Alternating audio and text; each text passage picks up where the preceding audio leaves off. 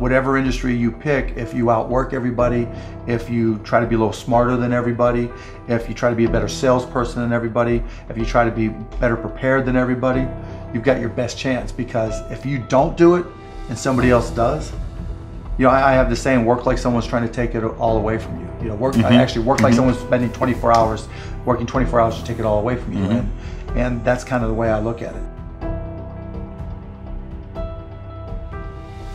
What would you say is the number one reason why people fail? Lack of brains, lack of effort. Lack of brains, lack of effort. Yeah, they just they don't do the work. They don't learn. You know, when you walk in the room, when you start a business and you start to talk about somebody, you're you're never in a vacuum with no competition. You know, unless you're just extremely lucky. And if there's going to be competition, that means somebody else knows your business as well as you do when you get started. And if you walk into a competitive environment and they still know more about the business than you do and more about your customers, you're going to lose. But most people don't consider that. They don't do the work. They don't learn more about their industry. They don't know even about their business. I mean, and so you've got to put in the effort to know more about your industry than anybody else. Um, and that's that's the brains part and that's the effort part as well. Because look, if you're competing with me, you you better know what you're doing. Otherwise, I'm going to kick your ass. You know, and you're not going to outwork me. And so, you know, the combination is usually what kills businesses early on more than anything you could within a five ten minute minute interview say this dude's not going to make it as an entrepreneur. Yeah i mean i can i can typically tell right? I can tell um, but by um, their passion. I can tell by their focus. I can tell by their preparation. You know there, there's a whole realm of things in any business. Here you know here's here's the business you're in and here's a thousand things that influence whether or not you're going to be successful you know, through my experience in businesses, I can put myself in his position and say, okay, here are 900 of the thousand things he has to be aware of, and then go through and ask. And by how many of those or her um, issues they've been able to address already, that kind of gives me a sense of how hard they're willing to work. You know, and I can tell by the questions they ask me. So all I have to do is say, okay, what do you want to know? And you know, when they start saying, "What should I do?" They ask you. Yeah, you know, and that's fine, right? And I want them to ask questions, but you know, people like to say, you know, the only stupid questions are the one you don't ones you don't ask, and that's not right, right? Because the questions you ask tell me, tell whoever, more about you than anything else you do. Because in particular, it tells me about your preparation. If you ask me questions about just basic things that you should have known and you should have down to a science, that's going to disqualify you almost more than anything. If you're not always learning, if to this minute, if, if I'm not continuously learning, if I'm not just absorbing as much as I can absorb, someone else is going to kick my ass, right? So you talk about paranoia. The, the greatest source of your paranoia should be knowledge. If someone else knows more than you do, and if you're not learning, if you don't know if you don't know how to learn, if you don't have a thirst for learning and acquiring information, you're you're SOL do you think there needs to be a healthy level of paranoia? Oh, absolutely. There needs to be. Oh, yeah. I okay. mean, I always say, you know, for every one of my businesses, I, I said, what would I do to kick my own ass? You right? So whatever business you have, there's somebody trying to put you out of business. There's somebody trying to to take a bite out of mm-hmm. your business, mm-hmm. and it's better for you to figure out how they're going to do it rather than they do it. Um, and so yeah, that's being paranoid. And so you have to be paranoid. You have to anticipate other people's next moves, and you can't ever you know downplay the competition. I was at a business plan competition this morning for, at a college, and they were kind of being dismissive of the competition. And so you can't ever do that.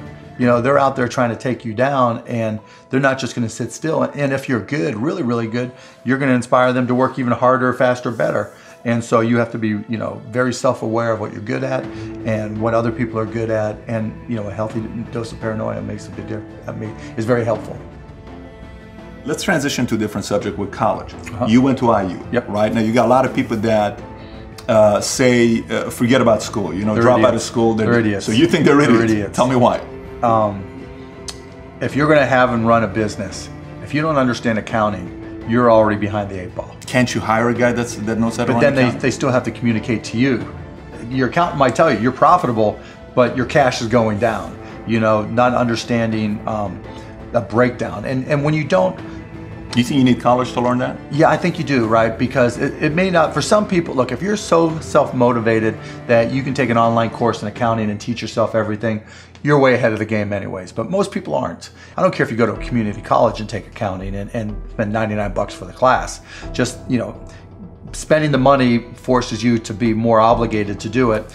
But accounting, finance, lesser extent marketing, sales if the school offers that. These are all the that's the language of business. And so while it's possible to teach yourself these things and while it's possible to hire them, mm-hmm. when you're starting your own company, you don't want to have to spend money hiring an accountant well, let me take that. If you've gone through all these classes, you probably don't have to hire a lawyer to incorporate, right? Got you can probably figure out yourself. And so your cost of opening up a business drops. But even more important than all that, that's that's the blocking and tackling. That's the language of business.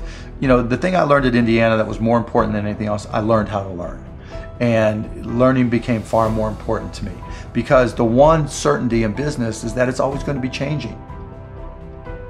Um, how does one entrepreneur increase the speed and areas that they can increase. There's certain things you can't control. Speed in what way? Speed of growing your business. All right. So how so, fast can I grow? Yeah, I mean, it just depends. You've got to know your own skill set, right?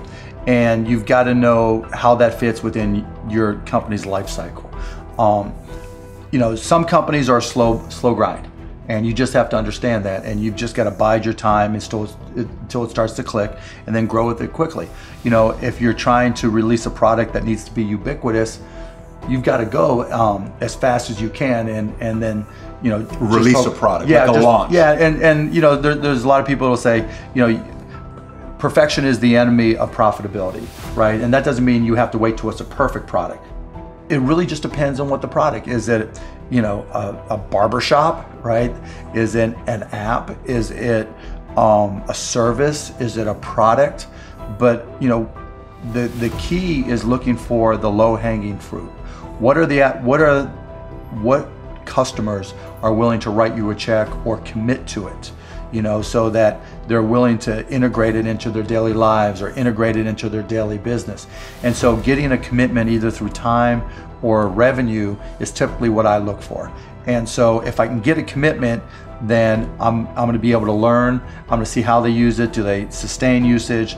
And then once I get the next one, you know, hopefully it came a little bit faster than the 1st mm-hmm. one. Then I can ask for referrals, and then the next one, then the next one, and I just try to ramp it up. You know, when I bought the Mavs, we, we had no season ticket holder base. And so literally it was a, a, matter of just putting a list of former season ticket holders in a white pages back then, you know, on my desk next to my phone and making phone calls. You? Yeah, me. Yeah, because if I'm not going to do it, so how can I expect someone else to, to do me. it, right? So just get on the phone. Hey, this is Mark Cuban. I'm the new owner of the Dallas Mavericks. You know, I'd like to invite you back for again. It's not though. This is my business. But you, you, you, you can't get regular sales guys or something make those calls once they get to a quarter. You, are a guy yeah. that's a billionaire. You're making those well, calls. But that's all. You know, and that's fine and good, right? Because everybody's got their own goals, right? And but still, I, I don't want anybody at the Mavs to be able to say, well, he's not willing to do the work, right? There's, you know, if I walk around, I'm picking up all the papers. I'm not saying go get that picked up. Mm-hmm. I'm like, okay, that's trash. I'm picking it up. Um, so, uh, but in terms of speed of growth, it, it's really you got to get that first customer first, and then when you get that first, what did you learn? Reiterate. Get that next customer, and then hopefully, as you learn more and more through the process, then the next one, the next one, the next one becomes comes by even faster you know, alluding to it earlier about entrepreneurs being born or built, you know, and I think there, I knew I was wired to be excited about business. How or why, I don't know, but you know, and there's certain guys that have the genetics to jump out of the gym, mm-hmm, right? Mm-hmm. There's certain guys, you know, that, you know, when they golf, they have the muscle memory and, and the discipline.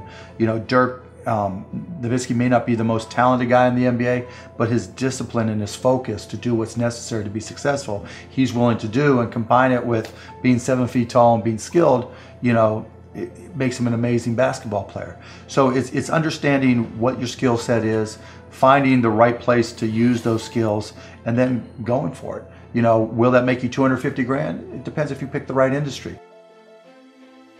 You know, I started my first business when I was 12. I was buying and selling um, baseball cards, buying and selling stamps, anything I could do to make money, I, I was hustling and trying to do. So I was into business, but I, I, not so much where it was all my friends were into it with me, so they wouldn't know.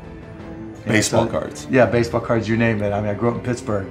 And so I would, probably even less than 12 years old, I would go out and buy a bunch of baseball cards that I collected and I would package, I would say, okay, you're guaranteed to have a Pittsburgh Pirate in this package. And I would charge three times as much. And I'd set up on this park bench down in the park down in Scott Township where I grew up. And um, I'd have these little sales and it was great. I made money, and I, I mean, it was you know, and I, I learned as much about business when I was 9, 10, and 12 as I, I learned any other time.